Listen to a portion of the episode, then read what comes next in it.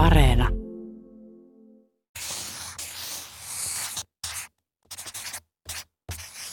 Nyt kerron teille sveitsinäisen tarinan, mitenkä käkikello syntyi.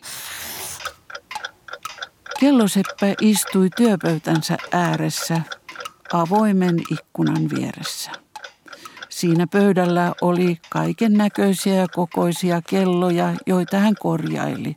Hän oli hyvin keskittyneenä työhönsä. Avoimesta ikkunasta lennähti kellosepän päässä olevan villamyssyn päälle käki. Ehkä tiedätte, että käki mielellään munii munansa toisten lintujen pesiin, ja tämäkin käki luuli sitä villamyssyä jonkun toisen linnun pesäksi, ja niinpä se muni munansa siihen. Ja lennähti takaisin ulos ikkunasta. Kelloseppä tunsi, että jotain tapahtui villamyssyn päällä, ja hän koetteli sitä kädellänsä ja huomasi, että hyvä ihme, hänellä hän olikin kädessänsä linnunmuna.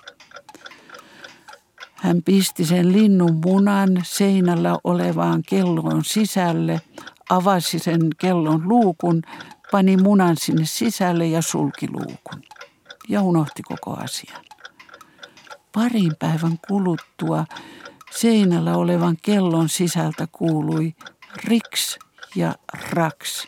Ja luukku aukeni ja sieltä kurkisti pieni käen pää, joka sanoi kukkuu. Silloin kelloseppä sai idean.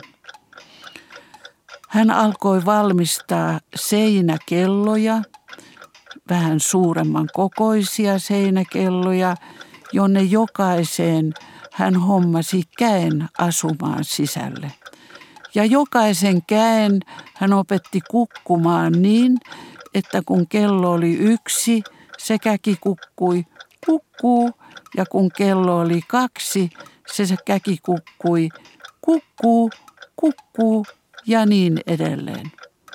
Ihmiset ihastuivat näihin seinäkelloihin ja näitä käkikelloja tultiin katsomaan ja ostamaan läheltä ja kaukaa. Kellosepästä tuli rikas mies, sen pituinen se.